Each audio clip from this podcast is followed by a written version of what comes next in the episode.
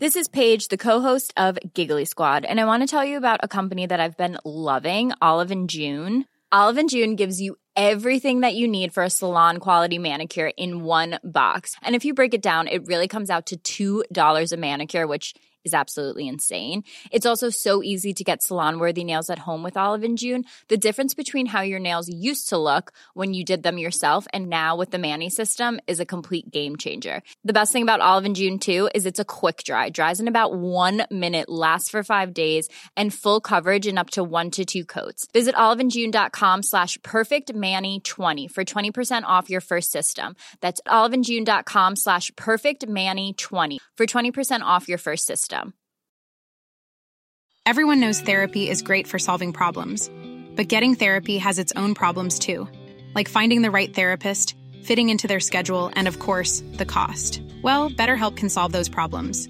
It's totally online and built around your schedule. It's surprisingly affordable too. Connect with a credentialed therapist by phone, video, or online chat, all from the comfort of your home. Visit BetterHelp.com to learn more and save 10% on your first month. That's BetterHelp, H-E-L-P. Hey everyone, welcome to Just Shoot It, a podcast about filmmaking, screenwriting, and directing. We are jumping into our conversation midstream with the Nelms Brothers. If you have not heard the previous episode, go ahead and pull over, pull out your phone. Get off the treadmill.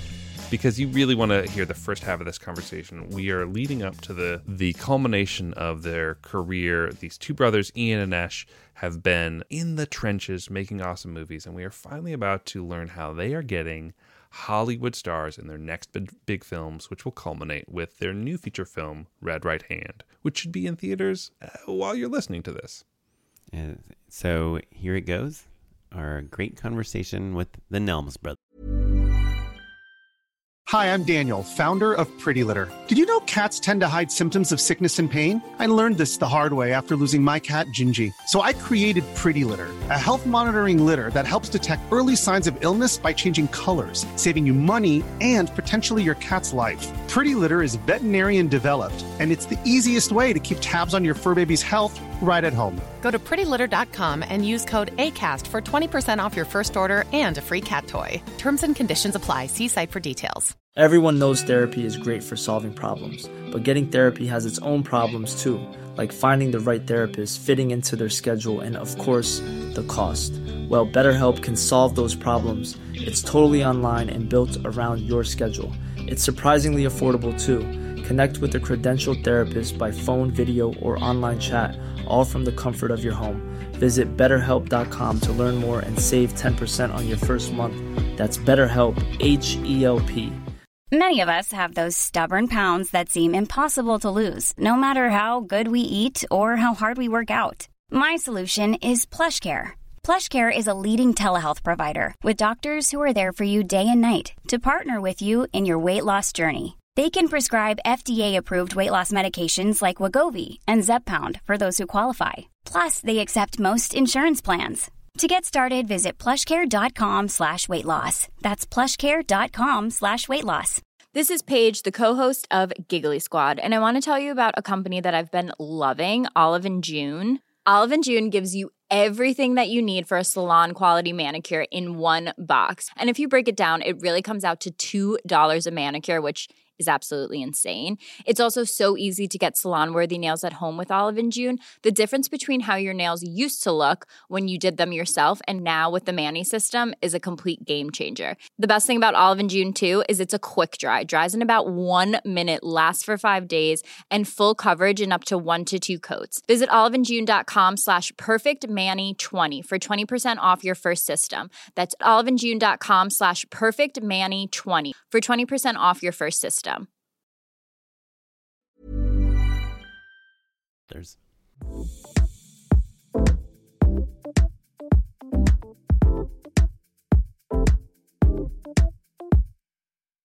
This happens to, I think, every filmmaker when they come to LA. They have a project, they got some interest, people are talking, and every single writer-director at some point is asked by a friend of theirs, hey, if they just offered to make your movie for $6 million, would you be okay not directing? Yeah, that was people say yes. We had that situation literally happen to us. So what happened was we had that conversation with them. We talked to all the actors were on board.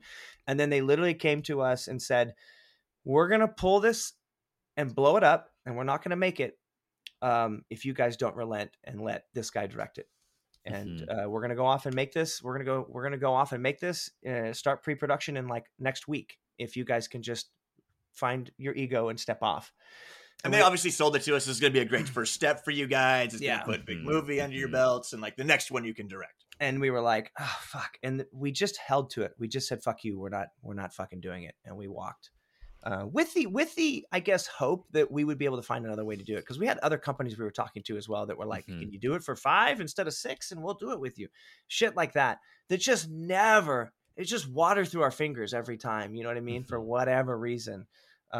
And then like, is this Fat Man or is this a different project? This is another one that I don't want to say the title because we're probably going to make it pretty damn quick. Sure. But we've done a polish on it. It's fucking humming right now. We think it's funny because like this story feels so familiar to me, and like I think I've certainly lived through versions of it myself over the years, right? Like everybody has stuff that like is maybe going to go and then for whatever reason doesn't happen, right? Yeah. But it's funny that we don't talk about it a ton on the show because like, I think as a young filmmaker, naively you're like, well, that won't happen to me. Or like, I would see it coming or, like it just, you hear horror stories about Hollywood, quote unquote, or Hollywood people. And like, it always ends up being like a little bit different than what you imagine. And like, I don't know. It's fascinating to either have things, fall through your fingers or also to like be caught up just in the waiting game, right? Like that thing of like, okay, well, as soon as I attach the right, actor or like the money's going to come through with X, Y, or Z. And I think, we've heard time and time again, it's when filmmakers decide to just bootstrap again and get back into it. That's when things start going again and momentum starts picking back up. Yeah, exactly. We're absolutely no exception to that. Exactly. That feels like, that's exactly how we felt when it was happening. And then once we picked up and made Lost on Purpose, we got our mojo back in many different ways as far as momentum, the ability to now after making that film, because we'd made such low budgets and such low crew and not dealing with any real professional actors, to going into Lost on Purpose with a $200,000 budget. And so who paid for that movie? So we literally just went around to friends and family and begged for $5,000 to $10,000 at a time. And there was also like Ian had scrimped and saved all of his swimming lesson money over that. So over the like 5 years. Turns out there's like 51.5-year-olds whose parents think they can swim. They just look really good that they can. But I over that like 5 years, I'd saved $60,000 over that 5 years with the idea. That's a real amount of money to be like, hey, we already have a quarter. Well, that's the funny thing, Oren. That's exactly how we did it, right? Is that we went out and we went to people that we knew and loved us and family and friends and filmmaker friends. And we said, hey, we've already raised $60,000. There's already people who believe in us. That it was actually just our dumb asses putting everything we had into it. Yeah, I did the same thing on my first feature. Yeah, and you're like, so I just got to get $100,000. Yeah. Exactly. It works great because I think and honestly, like I feel like people probably would have been even more in if we would have told them the truth and said, hey, we've got ourselves 1,000% in on this. Everything, every penny I have is being put into this movie off the top. They probably would have been like, well, fuck, we got to go in if you're going that hard and you believe in it that much. Yeah. Because our friends and family did really believe in us. So we would just get $5,000 or $10,000 at a time. Wait, and you guys have, so at this point you have all these scripts that you love. And so Lost on Purpose seemed like the most shootable commercial one that you could. It was the only one of a scope that we could shoot. I don't know that it was the most commercial one. No, it was not commercial at all. It was the least commercial thing we'd ever written. And it was the first time we'd ever taken that advice of like, write what you know, write where you came from, write what you are. And so we wrote what we called at the time a dairy epic about 5 people living on a dairy farm. and the woman who runs it. And this would be like our HUD last picture show. Because you grew up on a dairy farm? We grew up in an area where there were a ton of dairy farms, but we grew up on a 10-acre horse ranch. So we had done, and our parents, we team roped all the way through high school with our father. So we knew Tyler Sheridan stole it from you guys. That's what we tell him. No. So we knew that world really well, like really well. So we wrote for a dairy farm, which we didn't have. We wrote our parents' ranch into it. We wrote their horses. Mm-hmm. We wrote team roping. Sure. We literally wrote a lot of people we knew into the movie, combinations of people turned into characters. And like our mom's in the movie. Jane Kaczmarek and Miss Howell. Exactly. Jane Kaczmarek is basically like our mom and like another person smashed together. It was a lot of fun stuff like that. And so it was really personal to us. But it was zero commercial. Everybody's looking for that dairy epic to put into their film catalog. Sure. So everywhere we went, they would be like, why are you guys making this? This isn't even the type of film you guys are writing. Like, you've got all these crime thrillers. What are you doing with this fucking weird dairy cow drama? We're bought a dairy farm. We got to solicit somehow.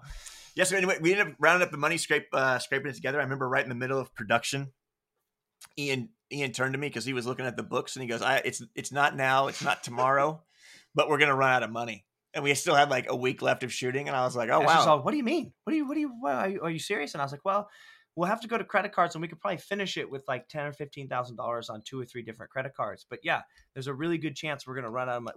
We're not running a really good chance. It's happening. We're running out of money probably a week or two before we finish shooting. It's imminent. It will happen very soon. Yeah. The plane will crash into the mountain. And I was like, oh my God, like, what are we going to do? And fortunately, the town came together for us literally and had a dinner, a fundraising dinner for us and ended up raising like another $25,000 for us to finish the shooting. And that was pretty miraculous, makes the hair on your arm stand up when you're sitting there. And because we had all the actors there, we'd been shooting for like a month. Wait, how did you get like Jane Kaczmarek? She was Malcolm in the Middle, right? Yeah. She'd already done. So the first gentleman in on our investment of our investors was Stephen Rogers, who wrote I, Tanya, Hope Floats. Yeah. So and this is before he did I, Tanya, but he'd done already Hope Floats and a bazillion other PS I Love You, a bunch of brilliant, rom-coms and dramas. And Steven's such a tremendous supporter of his friends. And we went to him with this script and he's like, okay, well, I'll help you guys. Yeah. Here's a check for some money. And like, I'll be a producer. And like, what else do you need?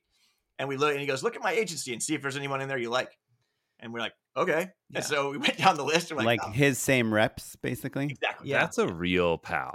That's pretty rad. We're not the only people he's done that for either. He is a mensch and a half. Like that guy, he puts his nuts on the table for all of his friends. He is really impressive. He is a lovely, lovely, ballsy person. And you guys had met him during your kind of Hollywood. Yeah, he was the first person we met that was in the business because a friend of Esham's girlfriend at the time was sleeping in his friend's closet, and he was trying to become a model. First of all, it's a very nice closet. I'm sure it was a giant closet, and he was like, "Put a mattress down, you can sleep in my closet." This manager, and so he was hanging out with that guy, and he was like, "Hey, you guys are writing. You guys have been in town for 2 months. You should come to this 4th of July block party."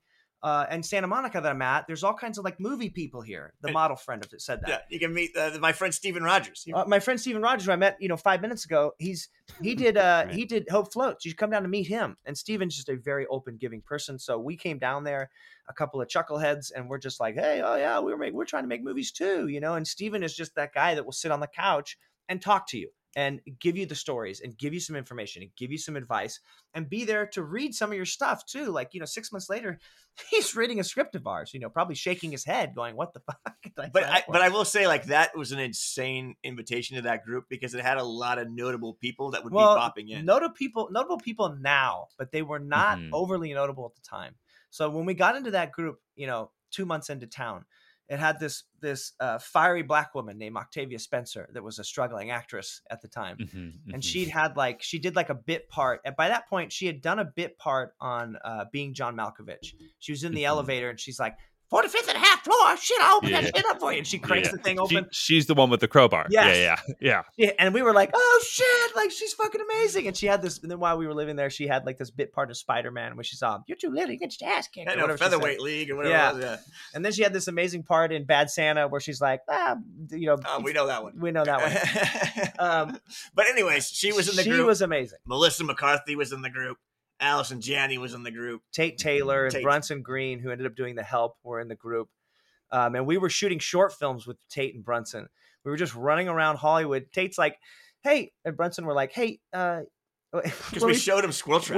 We showed him Squirrel Trap, and they're like, oh, y'all are making shit, huh? Okay, well, what'd you shoot that on? And we're like, Brunson's like the perfect producer, right? He's like, we're like, oh, we bought this camera and we got this laptop. He's like, what kind of laptop's that, y'all? And we're like, oh, it's a whatever. And he's like, yeah, I'm gonna have to borrow that. And we met this guy for 5 minutes, and he's telling us he needs to borrow our laptop to edit something. He's a dear friend now, and he's amazing. Just how he, and honestly, I think we gave it to him. Well, yeah, man, absolutely. Sure.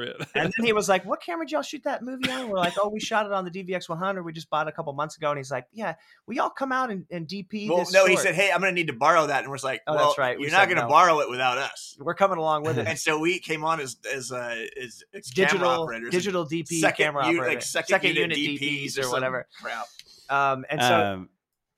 Sorry, I was just so that we get to Red Right Hand before we run out of time. So Lost on Purpose, did that get you guys back in? Yeah, we'll go fast. Like into the rooms. So Lost on Purpose opened a door that we got into some film festivals, and we won. We won like 20 or a dozen like A-minus, B-plus film festivals. No film markets attached. Like you said, like a Newport Beach, Palm Beach International Film Festival, Real Heart in Canada. Like we won a bunch of awards at a ton of those film festivals, but we didn't have like the Sundance or anything like that. Yeah, you make a lot of cool friends at like fellow filmmakers and like opening night galas, but like no deals are being made. Yeah, exactly. And then what that opened up, a lot of Pop Chips and Stella Artois at the time. Exactly, dude. Yeah, Stella. Yeah. Yes, you know the. So we started right. So The Wrap was brand new at that time. Right around that time, The Wrap was brand new, and they were like, we met Sharon Waxman at. God, I think it was Catherine's wake, at Catherine James's wake, because Catherine James was in her book. And so we're like, she's like, oh, you know, we had a great conversation with her, and she's like, oh, if you guys are into yourself distributing this movie Lost on Purpose, we're all yeah. And she's like, okay, well, if you guys want to write about that on The Wrap, I'd love to hook you up with one of my editors and see if you publish some of these articles and see how this goes. Cool. So we were kind of chronicalizing the film festival roadmap we were doing and doing our own distribution. And we came up with, as we were doing it, obviously, you know, we were critiquing these film festivals and what would have made it a lot better for us as filmmakers. We were just like, oh, it'd be great if there was like a revenue system we could tap into of some sort. It'd be great if we could do this. It'd be great if we could do that. And here's what we would do. If we were putting together film festivals, they could be, should be, would be filmmaker friendly, run like this, bump, bump, bump, bump, bump. So you could make money as a filmmaker and not just, you know, the festival makes all the money and you don't get to see anything and you're spending money traveling, you're spending money doing this and you just don't see any back. We're like, it'd be great if we could do this and at least we could see sharing the profit. Cause at that point we were selling out like 1,200 seat theaters with a couple of the movies. And we were just like, how much it was $10 a ticket. We're like, how much is that? Sure. Can we get a little of that to pay for some expenses? And we were just like, here's how we would do it, because it would be really great for the filmmaker, and I don't think it would hurt the film festival very much. And those articles went out, and this guy, I can't remember his name right now, but he decided off of those like 3 articles that he decided that he was going to form that festival. And so he literally made that festival off the bullet points we put down there of how we would do it. And then he called us and said, hey, he got a hold of us, and he was like, hey, I made a festival like the ones you guys said on the Wrap. And we were like, holy shit, really? He was like, I'd love to put your film festival in it, or your film in it. And so he did. And someone saw it in that little festival. It was a little festival. Someone saw it, Autumn McAlpin. And she said, interesting.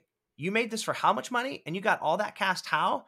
I have $500,000 in the book rights to this book, and I'm trying to get it made. And I've written a $20 million script, and it's been all over town, and I'm just in development hell. And I want to just back up and make it for $500,000. How do I do that? Can you guys show me how to do that?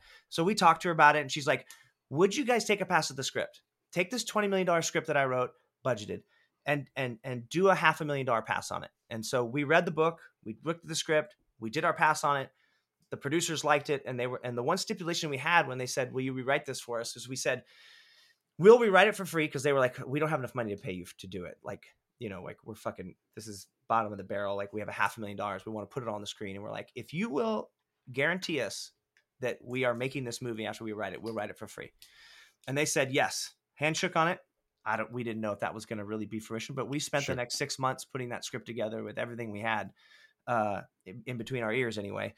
And passed it into them. They really liked it. We went out and cast within 3 months, maybe it was 6 months, but it was like 3 to 6 months after we'd finished handing the script. We were shooting in Utah. It was like that fucking awesome. And we had Danny Glover and James Lafferty were the two leads.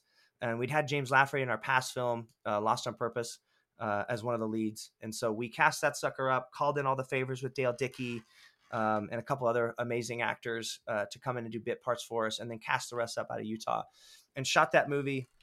It sold to Mar Vista.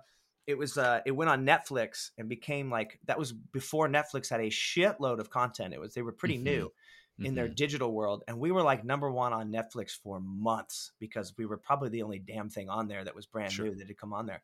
And so like everyone's already seen Helvetica and Super High Me. So. And so from that, the producers came back to us and said, do you have anything else? And we've said, well, we've got all these crime thrillers. Actually, they're nothing like Waffle Street, but we wrote these crime thrillers in this 5-year period that we're desperate to fucking, we're pumped. We're so excited to make. This is like our heart. And just to clarify though, like the crime thriller stuff, that really is your voice. That's really what you guys want to be doing kind of all the time. Or is it something where you're like, oh, we're eclectic and we want to kind of like dabble a little bit more? I'd say eclectic. And I'd say if you watch the dramas you'll feel us all the way through them. You know what I mean? But then you put our voice inside of a crime thriller and they just have higher budgets and more excitement and some gunplay and some action and some suspense. And we love that too. Like we're working on this big sci-fi right now that like, we'd love to put our voice on a sci-fi, you know, we're putting on it right now. So like we love different genres. I think a lot of people do, you know, like when we went to South by Southwest with Small Town Crime, they were like, what are your 5 favorite films? And you know, that led you to this movie. And we're like, it's 5 Easy Pieces, Predator, you know, like it was fucking all over the board. And we were just like, Jesus, like everybody else had like 5 movies that were pretty close to what they had made. And ours was just pretty hairy. Yeah. It was fucking nuts. It's the 6th point on the line, right? Like everything connects, and you guys are like just like an earthquake on the Richter scale, basically. Right. And so, and that's what we had to do. We were running around these crime thrillers, and people were reading them and enjoying them, but they couldn't tell what the fucking genre was. And that was the question we kept getting: what is this? What is this going to feel like when you make it? And finally, we made Waffle Street, and the producers were like, "Hey, we had a great experience. Do you guys have anything else we can make around $2 million?" And we said, "We've got this crime thriller." We passed them Small Town Crime. They were like, "Holy shit, we love this. If you guys can get some cast together, we will make this for $2 million." And so Esham and I, our first call was Octavia Spencer, and we were, because she loves crime thrillers. Obviously we've known her at that point for like a decade. And we were just like, hey, she had hired us to write, turn this book into a series. And so we were taking these creative meetings with her, just hanging out at her house, talking about stuff. Okay, here's what we're going to do. Here's what we're working on. What we're thinking, blah, blah, blah, for about an hour or so. And then at one of them, we just finished Waffle Street. And she was like, what are y'all working on? We're like, oh, we just finished this trailer. We'd love to show you the Waffle Street trailer. And she watched it and she's like, holy shit, y'all got Danny Glover? I fucking love Danny Glover. She gets all pumped up. She's like, well, what do you got next? What are you guys doing next? This looks awesome. We're like, well, we've got this crime thriller that we actually just got funding for. But when she's like, y'all got a crime thriller? And we're like, yeah. She's like, you know, I love crime thrillers. So she passed it to us. She, within 24 hours, she called us and was just like, holy shit, I'm in y'all. I'm EPing this. Who do you want? Make a list of 10 people. Like, it's on. I'm so excited. And is there like a cop or something I could play in this? And we're like, holy shit. So we went back to the drawing board. We called her back. We said, absolutely, yes. And we'll figure out the acting part because yes. And then we came back to her like within a couple hours, and we'd had this brainstorm where the movie's about an ex-cop who tries to find a dead body, or tries to find out who killed this woman. And he's a complete fuck up, and his sister is like, hey, you're a fuck up. You ruined our lives. She and her husband are having like the worst time with this guy. And so we were like, well, what if, because at that point we'd already talked about casting John Hawkes in the lead. We hadn't really gone out to him yet, but she was pumped about the idea. She's like, I've been in like 3 movies with this guy and I haven't had a scene with him. Like, I fucking love this guy. John Hawkes is like one of those dudes also that like, he's got like that Bill Murray mystique around him where it's like, oh, he doesn't have a cell phone. You know, drop a note under a dog bowl. And then, you know, 3 days later, maybe you get a phone call from him. Right. Exactly. Like, how real is that? How true is that? It's like 1,000% true. The way that she got a hold of him was she was like, I share a publicist with John. Let me send him a fax. Let me set. So she calls her and says, "How do I get a hold of John?" And the publicist was like, "You're gonna have to fax him. He's a Luddite. He has no technology and refuses to do technology." And later on, we go sit down with John because he dug it, and he was like, I read this fax." Came through. He's like, "I got this slippery paper with holes in it on the side." Yeah. He was like, I read the fax, and I'm just like, "What is this script? What is this, like The Jerk? Like I'm, you know, like what I'm playing? She's playing my sister. How does this even fucking work?" So he was intrigued. It was a great message from her. Hook. Yeah, because it hooked him to even see what the hell is she talking about. So he reads it and he's like, "I fucking loved it." He's like, "I'm a big Rockford Files fan, and this for me, you know, has that vibe. Of course, it's your own voice." He's like, "But it has that fucking Rockford vibe. I'm stoked." We're like, "All right, shit, amazing." And so we cast Octavia as his sister. And the whole point was that he, you know, we told her this backstory. We're like, well, what if this black family adopts this kid and he's a fucking mess by the time, you know, it's kind of at the time it was like the reverse story, Blindside Story, right? It's like they get this wonderful black family gets this screw up white guy and he just fucks their family up. And that was basically what the relationship was between them. And Octavia loved it. Oh, I fucking love that. And they had a dicey scene or two together. So she was really digging on that. And then John loved that idea. And then she was like, well, who else? Who's going to play my husband? Who's going to play my husband? We're like, well, we're big Anthony Anderson fans. And she goes, sure. Oh, shit. Okay, great. I know Anthony. We get our nails done at the same salon. And we were like, what? And she calls us back a week later. And she's like, it wasn't the salon, boys, but I got a hold of Anthony. He was just in the middle of like Blackish just taking off, just exploding at that point. And she's like, he's in. He's pumped. This sounds like a lot of fun to him. He's reading the script and he read the script and he was in. And so, yeah, so those three actors were on board and then we were launched and out to sea. And we had 1.9 ended up being our budget. Yep. We made it, got into South by 30-day shooting schedule, in Utah, Salt Lake City. That's healthy. That's nice. Right. And were you guys like kind of leveling up on like DPs, production designer, was like union, like all that stuff? Yes. So we've had the same DP for 5 pictures. His name's Johnny Durango. And he came on board with us during Lost on Purpose, our first true real movie with the crew. And he helped raise money for the movie. And at that point, Esh started working with Johnny in safety videos in downtown LA, where Esh was his grip, towing fucking cords and shit. Stingers. Flapping fucking gels to make it look like there was a fire off screen. And then we started making these movies, and Johnny would come over and watch them. And then after Squirrel Trap, he's like, oh, yeah, good job, guys. And then after Night of the Dog, he goes, you know what the only fucking problem with this movie is? We're all what? He's all, I didn't shoot it. This looks like shit. Like, I could fucking improve your game. We're like, all right, put your money where your mouth is. And we went and did a short together. And it did look way better. It looked fucking ridiculous. It looked way better. He went and got a lens and was like, we need some depth of field, guys. What the fuck is this look you're shooting? It looks terrible. It looks like video. So he like got a lens and got some depth of field. We shot this short together. It looked like fucking, you know, a painting. And we were just like, wow. And we had the same shit light set up, but he knew how to use them. And we came out, the short looked amazing. We were super excited. And then it was, okay, what are we making together after this? And we passed him Lost on Purpose. He's like, I'm in. And from there, we've never had another DP. He's our guy. And we've all grown together a ton. Yeah. At this point, he's like a third Nelms brother. Yeah. But okay, Small Town Crime. So we get Small Town Crime, and we get to premiere at South by Southwest in a 1,200 seat theater, and it's fucking packed. And it was the ending has a moment that's a bit of an audience pleaser type of moment in a shootout at the end of a shootout, and the place we got a standing ovation during the end of the shootout. And man, I was about ready to fucking cry. Like, I look over at Ash and I think he was crying. I was crying for sure. And he was sitting, he couldn't even stand up. And I was just like, oh my God. Like the fucking reaction was just like, I was on fire. I wanted to jump off the balcony we were sitting in. I was so on fire, and ride the fucking hands through the crowd felt like that moment, you know? And then we fucking like, we did it. We did it. It felt like that moment, right? And it was not an easy shoot. Like every bit of it was a fight. To follow up, are you guys still working day jobs at this point? Like, yes. Have you been able to still day jobs? So it's you're wondering like, how do you get 30 shooting days or 35? Sorry, it was 35 shooting days on a $1.9 million budget. Well, the director, writers / producers don't get that credit, but we were doing a lot of jobs, and we were writer directors are not in any unions. And we got paid $5,000 a piece or $10,000. I think it was $5,000 a piece to write and direct. And we were okay with that. We didn't give a fuck because we were like, everything's going on the screen. And the producers were of the same ilk. They were like, everything's fucking going on the screen. So thank goodness. Everyone was taking shit for pay, and it was going up on the screen. And this was paid for by the Waffle people, right? Yes. Well, they had a financier that was not involved with the Waffle Street, but the producers went off and had some financiers that wanted to make a movie with them.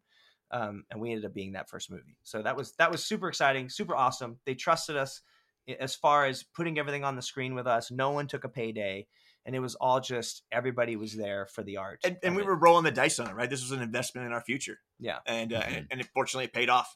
And then so we finished the screening at the Paramount in South by Southwest. And that's when we got new reps. We got new reps because at that point, the crazy thing is we went and did Waffle Street, right? And Waffle Street was offered to us off of Lost on Purpose. And we had all these crime thrillers in the drawer. And our agents were like, what are you going to go do? We're like, we're going to go do this movie Waffle Street. They're going to give us the $500,000. And what the fuck is it about? This guy, they're like, okay, guys, look.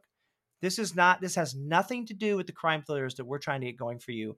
You guys are nuts. Like, you're heading off in some weird boondoggle direction that doesn't have anything to do with where your career should be heading. This is not going to help you at all. It's going to make you look like you're disjointed. You don't know what the fuck you're doing, and you don't know what genre you're in, and you don't know what's happening, and this isn't going to help you. And we're like, okay, well, we're still doing it. And they're like, okay, you're fired. They fired us. Yeah. And they still took a cut of our percentage, which was like $2,500. They took like really took the $250 from us. Yeah. And then promptly fired us after they got the $250 check, which is fucking hilarious. Like 2 weeks later, they fired us. And I remember telling them, they're like, "Why are you doing this?" Like, well, we don't know, but it just feels like this is going to lead to the rest of it. We literally told them, we have a feeling that if we do a good job on this, we'll be able to get to those crime thrillers with these people, with some money they can round up. We've never worked with people that can have access to money before. We were always just raising it on our own, putting our own money in. Sure. These people actually have money to spend on films. Like, let's go make some movies with them and see if we can get some of our stuff through. And also, like, you know, it's not like your reps had been keeping you busy nonstop otherwise. No. It's not like, guys, what are you doing? We're busy making money and making movies over here. Why take this detour? It's like, is the choice between making a movie and not making a movie? Is that what you're mad about? Us making a movie? That's literally the conversations, and that is literally the stance we took, and they fired us.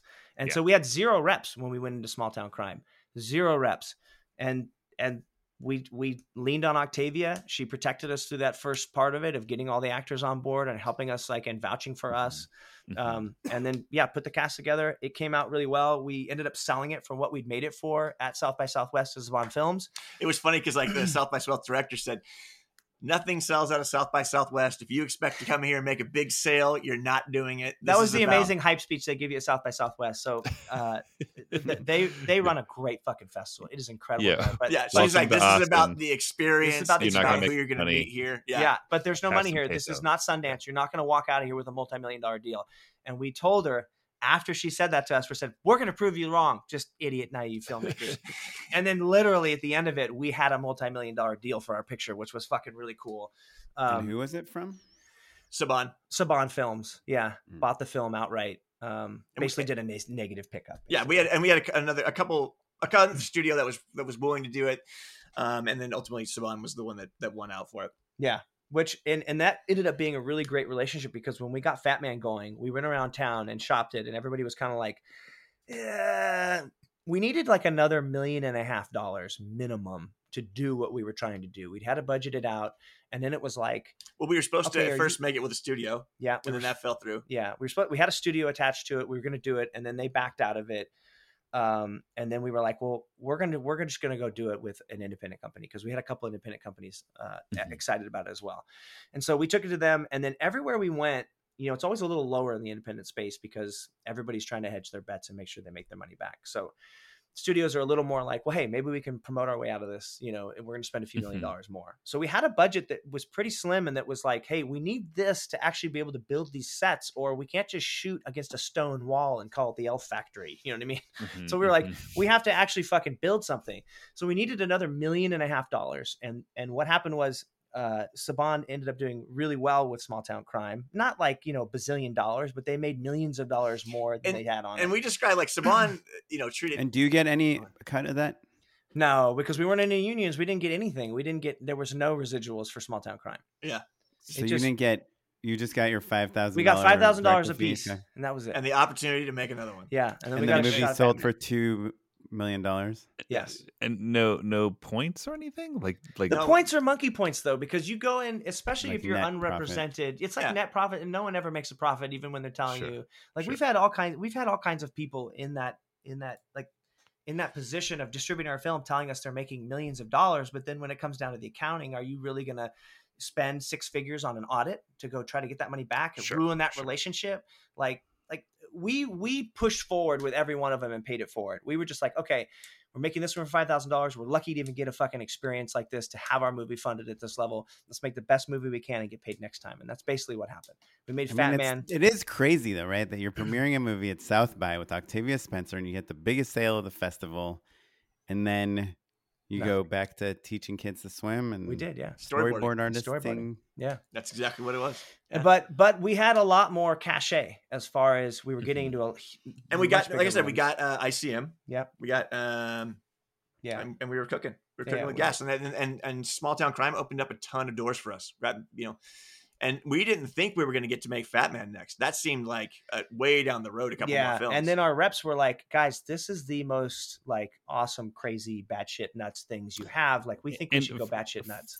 For the uninitiated listener, Fat Man is a movie where like Santa Claus has a vendetta against, or maybe it's the other way around. Yeah. So a 12-year-old boy gets a lump of coal in his stocking, so he hires a hitman to kill Santa. Right. And never gets over it.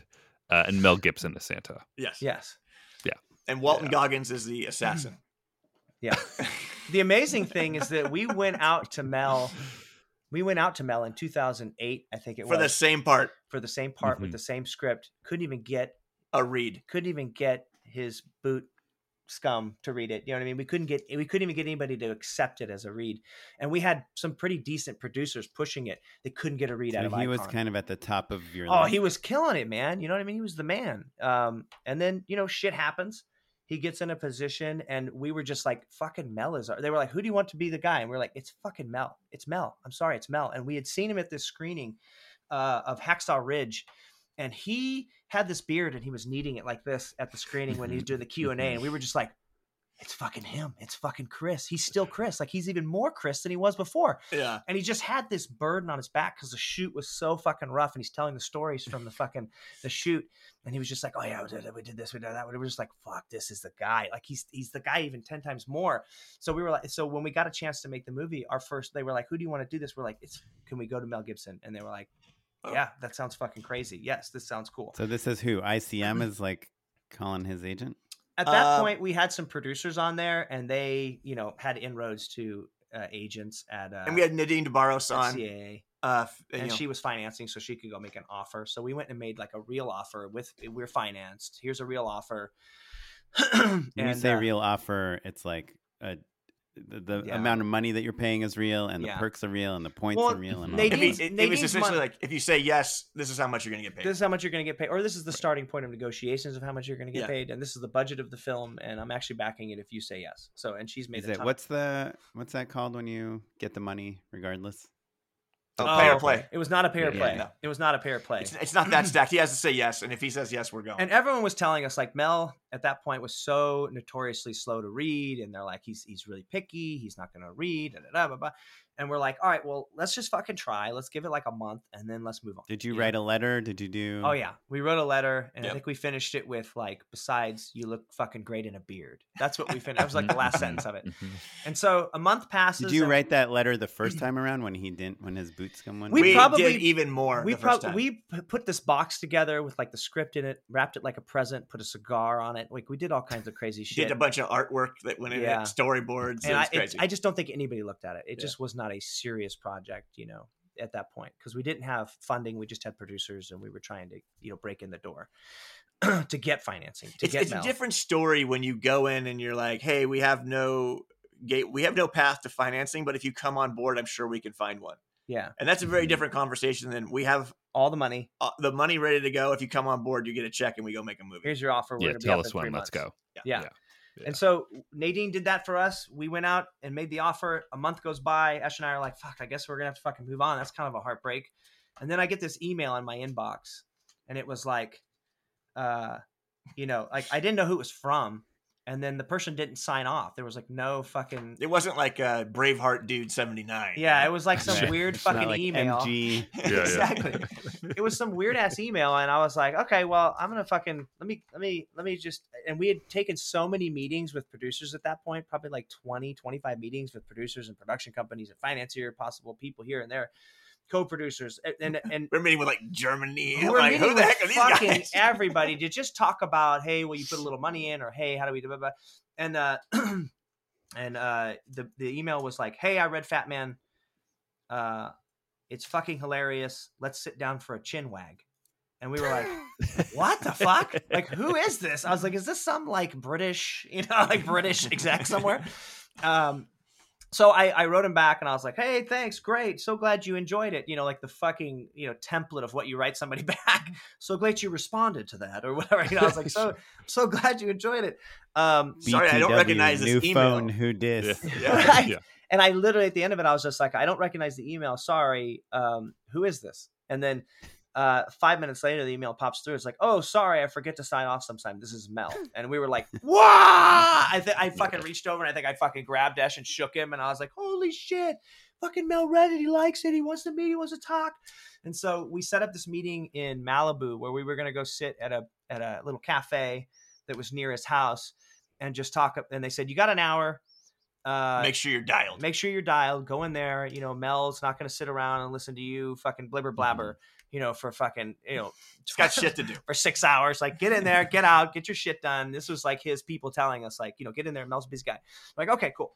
We go in there, and then, 4 hours later, we fucking emerged because we had such a fucking great conversation. And it all started with him sitting down, exchanging some pleasantries, being very complimentary about the script. And then he goes, there's one scene I want to talk about. He's like, there's one scene here. I feel like this kind of informs the whole thing. I feel like it informs the whole thing for me. And I just want to get your take on it and see what you think. He's like, there's this scene where Santa, he has to tell his elves that they have to take this military contract to survive the year. And we're like, yeah, yeah. And he's like, I feel like when I'm out there on that runway talking to the elves that it's such a heartbreak moment that I feel like I should be like near tears. I should be like crying. Like it's that fucked up of a moment for this guy that he has to do this to these poor little guys. And we're like, yeah, exactly. Near tears. Yeah, exactly. That's yes. And then he goes, I think that is what's going to make it so funny. And we're all, yes, like, yes, that's what's fucking funny to us about it. Yes. Because we just want to do one. We're going to play this dead serious. We're going to play it straight, sure. Super yeah, straight. Yeah. Because there's a version of that where, like missiles are shooting out of reindeer's asses and fucking, you're winking at the camera constantly. Yeah. He walks out with the Rambo fucking bandana on because he's such a big 80s fan. Like it's a bunch of stupid shit that you could put in there to get fucking laughs out of. But we wanted to play it straight. We wanted it to be grounded, really grounded. And that's what we thought was funny. And that's what he thought was funny as well. Yeah. So we were like, Santa is heightened enough, basically. Yeah, right. Well, and that's like, what's funny too, because we were like sitting there like, Santa is the most grounded character in this whole movie. We had a blast making it with him. He was a consummate professional. Like we had 4 days in a row where we shot the final shootout, and it was 32 below zero. And it was fucking where is this? Cold. Is this Ottawa, Canada, in the valley. Boy, oh boy. Burbank. No. We shot this in Ottawa. 32 below 100 degrees. Exactly. Wait, so 32 below zero, and you're shooting with them, and so we're shooting. Walton and Mel have this fucking epic shootout in the snow at the end of the movie. Spoiler alert, but I mean it is a few years out here. So he's out there, and we're like, okay, Mel. So first day we're shooting it. It's 30 below. Everyone's nuts are freezing off. And we're just like, okay, look, you're done, Mel. Get back in that warming tent, bro. Get some fucking hot chocolate. We'll see you in an hour or whatever, bring Walton out here or whatever. And then, and the stunt guys, the poor stunt guys who got to fucking be out there the whole time. Sure. So Mel goes, okay, yeah, great. Okay, cool. Great. Thanks guys. And we turn around and we launch into something else, and we're fucking moving and shaking because we got it's a huge, massive sequence. Everyone's freezing, and we got to go. Like, let's fucking go. We get distracted for like 20 minutes. The shot's setting up, and we turn around and holy shit, Mel is standing right behind us, and we're like, did he not fucking hear us? That he was cut? We are assholes. He thinks He's fucking shooting. Mm-hmm. He's been out here freezing his nuts for 20 extra minutes. And he's just sitting there talking to a grip and telling stories and fucking laughing and shit. And then we turn around and we go, Mel, we're so sorry. Did you not hear us that you were cut? You've got probably got like an hour, hour and a half before you're back up. He's no, I heard you guys. It's cool. It's cool. I'm good. We're like, he's like, I made a movie in a kilt. It's fine. He stayed. He never went in the warming tent for 4 days. He just had a green tea, hung out there in negative 32 degrees in his fucking costume. The drink. Yeah. He meant a green t-shirt. A green t-shirt. He had his costume on with like we were like ready to scale, you know, summit Everest out there. And he was in his costume with like some piddly layer underneath. It was just good enough. And man, he never went in. He never complained. And then at the end of it, he was like, we're like, dude, I can't believe you stayed out there for 4 days straight. That was fucking crazy. And he's like, look, when you're making a film, nothing is more powerful than the actor and the directors being out there 1,000% of the time, because the crew is out there 1,000% of the time. Mm-hmm. Those fucking poor guys never get to go in. So I'm not going in. And we're like, and we never went in. And we like, that's how we roll too. He gave a Braveheart speech on your He really did. That's really did. Then he rode the horse down. No, it was fucking amazing. And we were just like, that's how you fucking do it. You know, like that's how it's done. And we had a lot of moments with Mel like that on the set that were just fucking galvanizing and awesome. And, you know, talking to him about the other previous movies he had done. Do you go back to the ArcLight? No. And Tony Romo? We'd officially gotten out of ArcLight. That was like the one where we actually like we got in the Writers Guild. We got it. You know, we actually got paid for the script and paid to direct. Yeah. Paid to direct it. Yeah. DGA too. We were a Canadian DGA because we shot in Canada, so there was no DGA jurisdiction, and it actually would have been too expensive, sadly, for us to go DGA because of the double whammy you get when you go back and forth there with the Canada. You had to pay twice. And then you would have had to fly in. There was something about the price of the American DGA as opposed to the Canadian DGA, and we could get away with being just Canadian DGA and being sort of princed into it there. Just for the months that we were there. So we took that route because we literally, I think we saved like $500,000 and we were able to like put it on screen. So So do you guys make money off of that film? Yes. There are residuals for that film. Yes. Thank God. Yeah. Yeah. And so, but that came from a couple of different things, right? I mean, one, we're making movies. We're trying to level up. Two, we get the right people in the right roles. Three, you've got a great financier. Four, Saban comes in and says, and this was the savior, right? Says, oh, that extra $1.5 million that you've been hitting people up for all over town and these other 25 companies that are kind of stuck at $1.5 million below that. Saban comes in and Jonathan Saba is the exec, and I want to fucking pump him because he's been, you know, just so gracious, just a beast. Yeah. He comes up to us and he goes, all right, look, I've talked to the people at Saban. And look, we love you guys. We want to support you as filmmakers, not just as, you know, hey, we want this movie when it's done. He's like, we're going to give you the extra $1.5 million, and here's our offer. And it was $1.5 million above everybody. It was exactly what we needed. And that's what he asked us. He's like, what do you guys need to make this? Why do you keep going to all these companies? Like, what's the holdup? We're like, we're $1.5 million short. And so he came back like a day later and gave us the $1.5 million extra. And we went out and made the movie. And it literally would have been impossible to get the movie at the scope we were trying to hit, you know, without them stepping up for us, you know? It's so crazy how, you know, the beginning of the story is like, sure, you made $1,500. Yeah. And and the people that made their movie for $150,000, you're like, holy crap.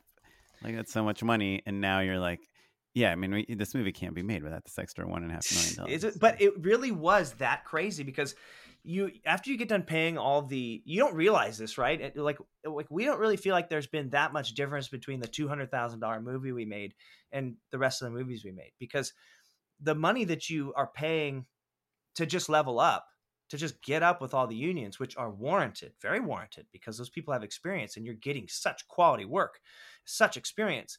But when you're leveling up, like 90% of that goes to the level up, not on the screen. The other 10% goes on the screen. It goes to the people working on the show. Yeah, which is very warranted. But and it levels up. And, right. But it just shows you how the increments have to just keep going up. You know what I mean? Like you're like, oh, now we're making a $50 million film. And even though the crew's 90 people, it still feels like, you know, because you're only seeing 30 people a day anyway. You know, you don't see all those other 60 people. They're all behind the scenes working their balls off. So it was just like, yeah, you level up, but you feel like you're still making the same level of movie, and you're just trying to get that extra $1.5 million to actually build four sets and have 4 days in the snow, you know, like it, sure. It just, it all goes into these weird places. And no matter what you do, still don't have enough time either. Right. Right. Again, yeah, like that's what I was gonna say, no matter what you do, like if you make it 1.9, you're like, man, if we only had another $500,000, a day and a half would be so much better. Exactly. Yeah, yeah. Then you're making the $11 or $9 million Fat Man. You're like, man, if we only had another $500,000, and you make the next one. It's the same every time. It's the same thing. And so, just to wrap up the story, the journey, can you just give us the quick version of how Red Right Hand comes off of this, and then. The second part is like, now can you just get any movie made easily? So there was this really cool thing that happened after Small Town Crime where we got into ICM, had some great agents there.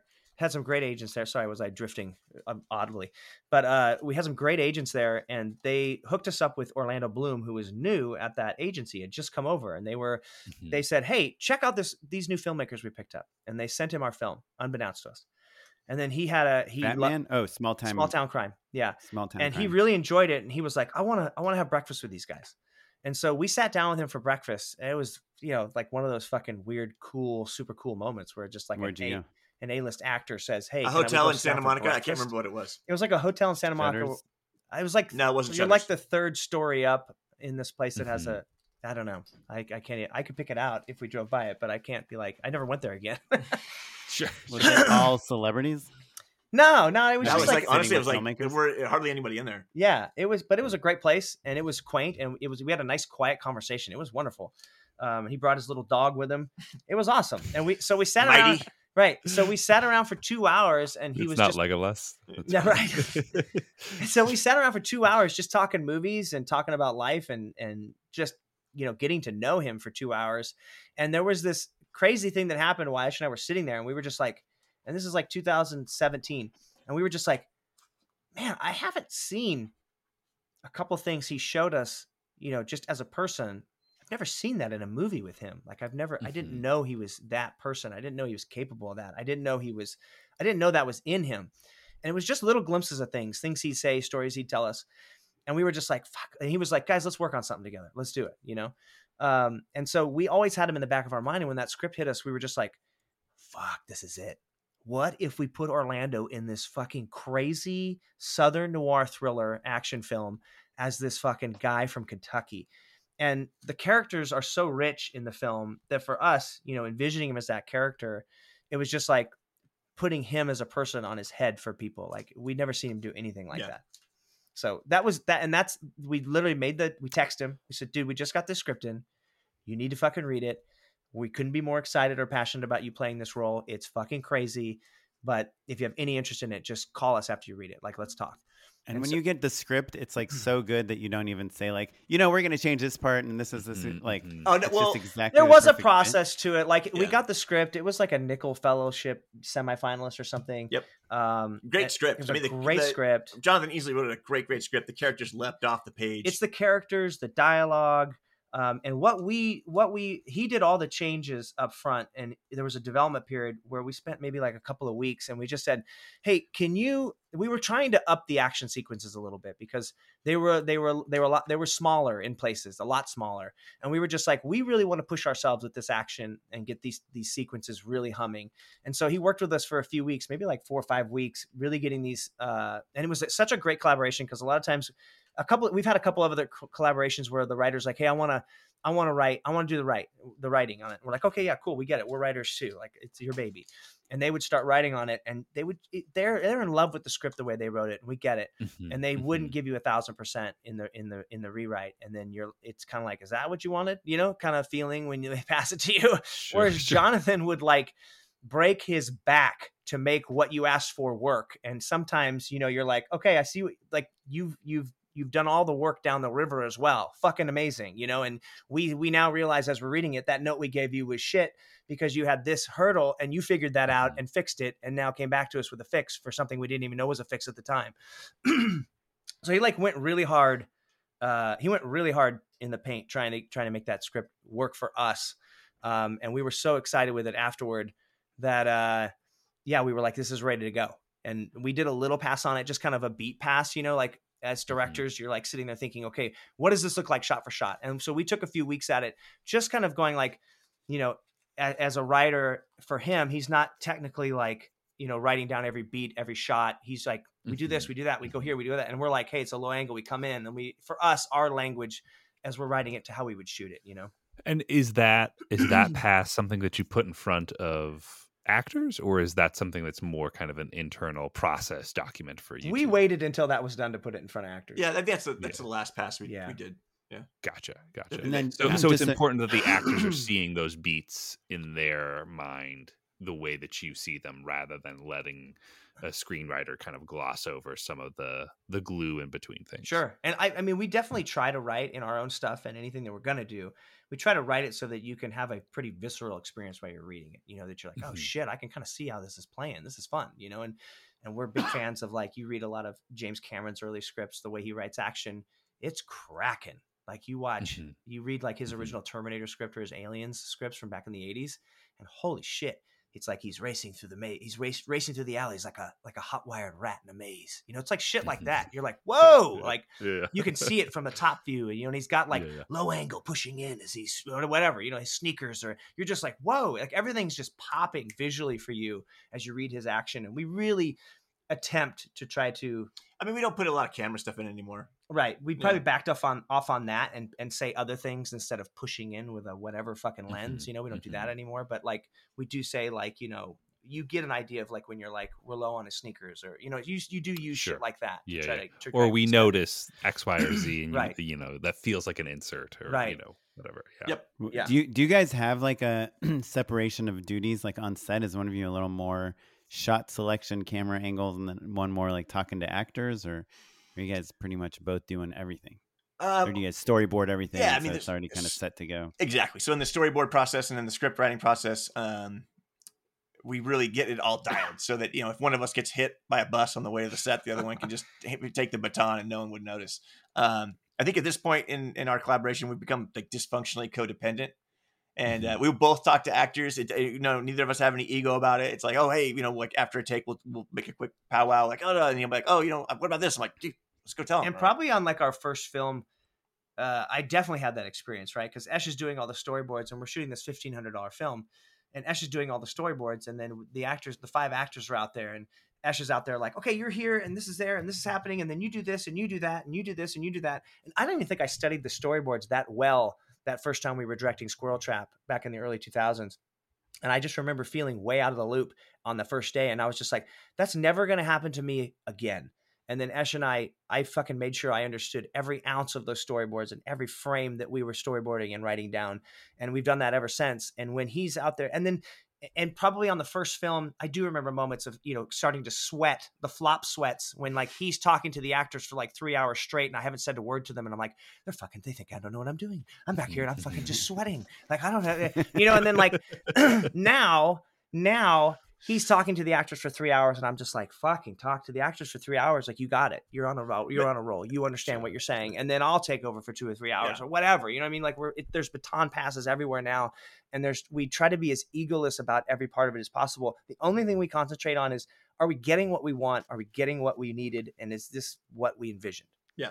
I do think, like, to Ian's story, like, I remember in those early films, I was so attached to the storyboards. And so I remember we showed up at this gas station. That was fucking funny. And they were like, hey, you can't shoot here anymore. We changed our mind. And we're like, oh, shit. And so Ian comes back and goes, dude. We boarded it for this gas station. Oh, 100%. So he boarded it. You pull it out and show them. Yeah. And so Ian comes back. He runs down the road. He comes back, goes, don't worry, dude. I got the gas station down the street. They're going to let us shoot out there for like another 20 minutes. I'm like, great. Let's go. We hop in the car. We get to the location. I get out of the car. I go. The pumps and everything are completely arranged differently. I'm like, this fucks up the plan, dude. How does this work? And my brain, honestly, like, skipped a beat. Like, could not compute. I was like, wait, what? And he goes, calm down, dude. I got it. And he's all starts putting actors in scene. I was like, thank you, man. And then literally 20 minutes later, he goes, holy fuck, thank you. I don't know what happened. He's like, it wasn't the storyboards, and I lost it. That was our first $1,500 movie. Like, we were just learning anything and everything at that point. And I was like, and that was my moment where I was like, that will never happen again. And I can't be that attached to the boards. And now, like, you know, you go into a scene and you're working with an actor like Walton Goggins, and you're like, hey, here's the boards. You hit A, B, C. And he's like, what if I go A, D, F, which aren't even on the fucking storyboards? And you're like, fuck, try it. Let's do it. You know, like, let's fucking go. Okay. Then that means we got to move the camera over here. Johnny. He wants to fucking go boom, boom, boom. Mm-hmm. Let's fucking run that and see what it looks like. Cool. Awesome. And then Walton will come up with like 25 fucking brilliant things that you got to fucking follow him. You know what I mean? Right. And now all he needs is a runway, and he's going to fucking figure out. He's going to be on a voyage of discovery. Exactly. Whereas then we've worked with. Funny. Sorry. Yeah. I think of like commercials as like every single shot is boarded, sure. But if I did like a narrative thing, I'd probably have maybe some important actions things, but I'd probably just make like a shot list text and then kind of, you know, I wonder though, Oren, like, I think, look, I haven't done it for a while. It's been a minute and you get kind of your priorities would shift. Right. But like the great thing about commercials is that you're putting in reps in terms of learning how to refine your process and your prep in particular, right? Like your prep is everything because you have to present it to people so many times.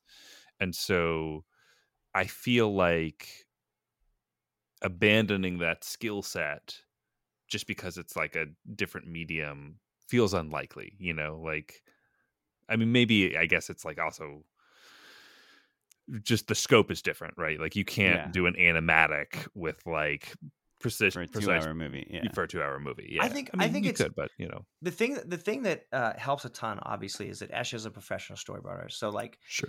He will literally, you know, when things change at times, he'll sit down and just be like in between shots and stuff, he'll be sketching what we're doing now. You know what I mean? Shit like that. Like he's just like, and even if they're just quick thumbnails, you know, he's just doodling and that's our shot list. Yeah. And right? We honestly don't do a shot list. We're like, we show the we're getting through these boards. Yeah, we go, here's what we want to do. We want to cut here. We go to the DP, and that's like just our vocabulary now at this point. And it helps a ton, like when we sit down, even if it's like two people, he boards the entire film. If it's two people sitting across from each other for 30 seconds, that's boarded, and that's sitting there.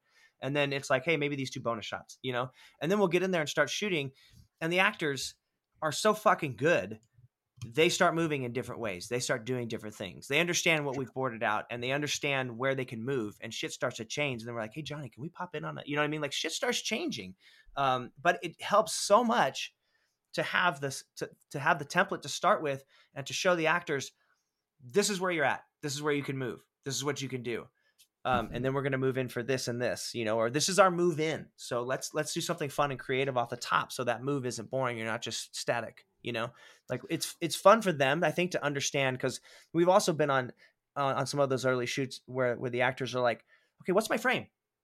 You know, and you're like, Johnny, what's the frame? You know, well, yeah, like, I mean, I know like some actors are really stickler for like what millimeter lens you're on at what moment and how many cameras you're shooting at them, right? Because their performance is different for a long shot or a telephoto. It's like, is it a wide telephoto? What am I dealing with here? You know? Sure. Yeah. Am I going to flare my nostrils? Yeah, exactly. How big am I going? Well, so just to wrap things up, can you remind us again where we can see Red Right Hand and also... Yes, yeah, so Red Right Hand drop. Man. Yeah, Red Right Hand drop in Feb 23rd. It's going to be in theatricals, some theatrical It's a settings. Day and date as well. So I think we have, it looks like 30 some odd theatrical across the nation, you know, theaters across the nation. But we're also day and date on, you know, all your... renting, buying platforms like with Apple and the Amazon places people. And, the usual suspects. You know, you can find all. You can find all of our movies. Cool. Killer, awesome. So anyone at home, you can watch it any which way. Hopefully in a theater, but worst case scenario, at home isn't so bad either. And what about Fat Man? And is that... Usual Suspects as well. Yeah. That's going to be on Apple. It also has, it was picked up by Peacock. Oh, Peacock. It's on Peacock. Yeah, it's on Peacock. And if you have Peacock, you can watch it on there for free or with ads or whatever they do. I think they have a couple different tiers. But yeah, you could also rent it on Amazon. You can rent it anywhere or buy it anywhere. Awesome. And is there another feature you guys are working on? I know you guys have some TV stuff going. Yes, the TV stuff, we've got second season of Everyone's Doing Great, which is an independent TV series that we produced. And we sold the first season to Hulu domestically. And then, we basically produced the whole 8 episodes and then sold it retroactively to Hulu and then domestically and then a bunch of other territories. And then we just finished putting together, Steven and James, the creators, pretty much just finished. They do a lot of the editing and, you know, all the directing and writing. It was a little bit shared this time, but they do all that stuff, you know, by themselves. So they were in there cracking on the edit. for the last few months, and just finished the edit of all 8 episodes. And yeah, now they're out selling it with the sales rep. So, and as far as we're going, it's not going back on Hulu. I don't know. That's a good question, because now the game changes a little bit, and that was a little bit by design, right? You basically rent it to Hulu or whoever gets it. You rent it for a couple of years, and then you get it back. And now we have a second season, so now you'll be buying or renting the first and second season, so that it just changes a little bit of like, okay, do we want both seasons again, or do we want, and then there's other territories. So, and then that game changes a little bit, what territory you sell. And it's a fresh premiere as well. So that's really interesting. So I have no doubt it took a few months last time to, get the ball rolling and have a game plan. And I think that's just how TV sales with all the different markets work. So sure. Yeah. And then obviously awesome, guys. Yeah, I've got a bunch of stuff cooking. So hopefully we'll see. We'll definitely have you guys back the next time something pops off. Dude, let's do it. Do you have a few more minutes to hang out and endorse with us? Absolutely. Killer. Awesome. Unpaid endorsements. Of obvious or required reading, but it's been really nice to listen to, because if you're paying attention to the trades or like what's going on in independent film, it can be a little bit of a bummer. Do you know what I mean? Yeah. And it's nice to just be motivated and reminded of there are people out there doing it their own way, not unlike you guys, right? Bootstrapping and figuring out how to make a film in your own voice. And so it was just kind of a little bit of motivational comfort food for me on commutes to and from work. So Brothers is my endorsement. Awesome. Yeah. Cool. You guys I can jump in. Who wants to go first? I can jump in. So I'm also going to give a reading or listening book in Audibles.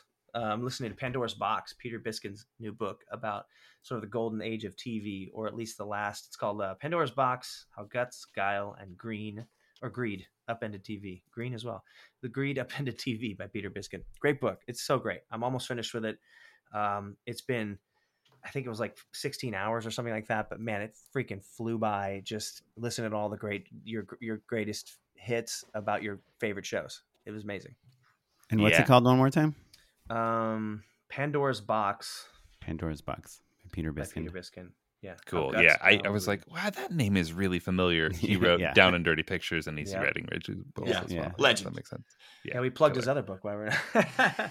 Yeah. He's definitely required reading for us. Anything that guy comes out with something, we dive on it. Yeah. Killer. I'll definitely have to check it out. Ash, what you got? Oh man. Should we just keep it books all around? Does that work? Yeah. Is that okay? No, Oren's not going to do that. Yeah. Oh, great. Awesome. So I just finished Path to Paradise by Sam Wasson, I think that's his name. Yeah. Really, Coppola. really dug it. It's about Coppola and the Zoetrope years. Really, really inspiring. The man was so ahead of his time in so many ways. And honestly, from his, I took a lot away from his, both his successes and his failures from that book. And it was really, really inspiring. I would call in every night. I'm like, dude, he did this and this, and he did. He was a landmark. He didn't even know. I had no idea. I'd watched Fog City Mavericks, the documentary. I don't know if you've ever seen that, but it essentially talks about Zoetrope in San Francisco. Fun. I had no idea he'd opened a Zoetrope in Los Angeles. There's a whole second chapter to Zoetrope I didn't even know existed. So to learn about the Hollywood Zoetrope, he actually made the studio that we kept reading and watching documentaries telling us that he had this dream for that never came to fruition. He actually had it for a couple of years, and made a couple of movies with it. And it was literally, he had a studio, a brick and mortar studio with hundreds of people working in it, making movies on a lot. Yeah, it was crazy, but I never knew that even existed. Yeah. Matt, I feel like you got to read this book now. It's been mentioned. I know. It's been mentioned quite a few times. On the podcast. Really? Path to Paradise? No. Yeah. Wow. It's good. It's really good. Man, what a cliche, Ash. Come on. No. I mentioned it too. It's fine. Yeah, I was not the first person to mention it. And I think people have talked about my book many times already. I'm pretty late to the party, and I host the podcast. I know better. I think Josh Rubin mentioned your book, and then he lent it to me, and then it's pretty good. Have you given it back to him? You stole a book from Josh? I still haven't. If anyone wants it, let me know. The Duplass one. I got just 2 bad ones today. A lot of my non-film friends and one film friend, Yuki Noguchi, DP, who pays me $5 every time I mention his name on the podcast, sent me this new OpenAI Sora. Is everyone sending that to you? It's like all over the place. It's basically like creating video from text. Yeah. Wow. It's like Midjourney or like DALL-E or whatever, but for video. And it's the demos are just bonkers. Truly insane. Yeah. Wow. It'll be like, oh, you know, the prompt is like a vintage Jeep driving down a canyon with as a drone shot or whatever, and it's photo. It's exactly that. Yeah. Wow. And yeah. The camera follows behind a white vintage SUV with a black roof rack as it speeds up a steep dirt road surrounded by pine trees on a steep mountain slope. Dust kicks up, and then you'll see the video, and it's like a super cinematic, amazing version of that shot. Honestly, if you like searched on like high-end film stock, like you know, B-roll sites, you'd be hard pressed to be able to tell the difference. Wow! Like I what's it called again? Sonora. Sora S-O-R-A from OpenAI. Here, I'll put some links in the chat. Wow! It's like it's equal parts really cool and terrifying, right? Yeah. Like why would you ever? Especially if you're in the B-roll business. Sure, or in the commercial business, right? Like, why would you ever pay for a whole crew to shoot anything when ChatGPT can write a bunch of customized prompts based off of, you know, your specific metadata? Like, you can engineer custom commercials on a per-user basis with this sort of technology. It's like, it's mind-blowing. Yeah. Wow. Yeah. And then my second one is it's not an A+ endorsement, but it's like a solid B+, A-, and it's the Pizza Party potato chips from Trader Joe's. Have you had these yet, Matt? No, but I can't wait. It's a pizza party in a bag. It's a blend of cheese, garlic, pizza sauce, pepperoni, seasons, like all those seasonings on kettle cooked potato chips, but it is vegetarian. I don't eat pork myself, so I was a little worried when I saw pepperoni flavor, but it's made from like a vegan pepperoni. It's just like seasoning. Liquid smoke, probably. Something like that. Yeah. Yeah. So anyway, I bought some. They're pretty good. I'm enjoying snacking on them. Good. Well, cool. Thanks again. How do people, are you guys on social media? We are, yeah. We've got the website, got the social queue there. Twitter and Instagram, I think, are probably the two main ones. Yeah, but it's like Nelms Bros. Sorry, yeah, Nelms Bros. NELMS BROS. Awesome. Well, if you all want to forward us any questions for the Nelms Bros, we're happy to pass them on. You can email us at justshootitpod@gmail.com. You can find us across all social media at justshootitpod. I'm on Instagram at @okaplan. And I'm at Mr. Matt Enlow. This episode was produced by Noah Bayshore and Tyler Small, and you're listening to music provided by the Free Music Archive and the artist Jazar. Thanks, everyone. Goodbye. Thanks. Bye.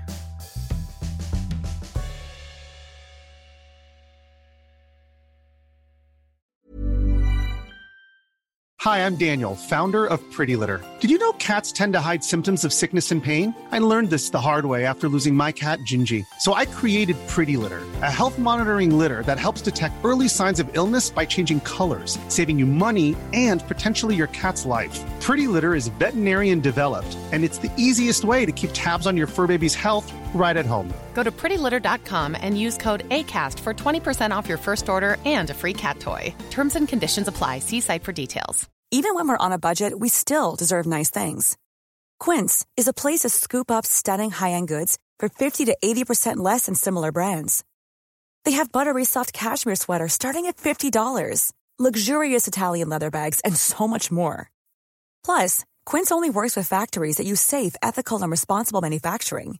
Get the high-end goods you'll love without the high price tag with Quince. Go to quince.com/style for free shipping and 365-day returns. Planning for your next trip? Elevate your travel style with Quince. Quince has all the jet-setting essentials you'll want for your next getaway, like European linen, premium luggage options, buttery soft Italian leather bags, and so much more. And is all priced at 50 to 80% less than similar brands. Plus, Quince only works with factories that use safe and ethical manufacturing practices.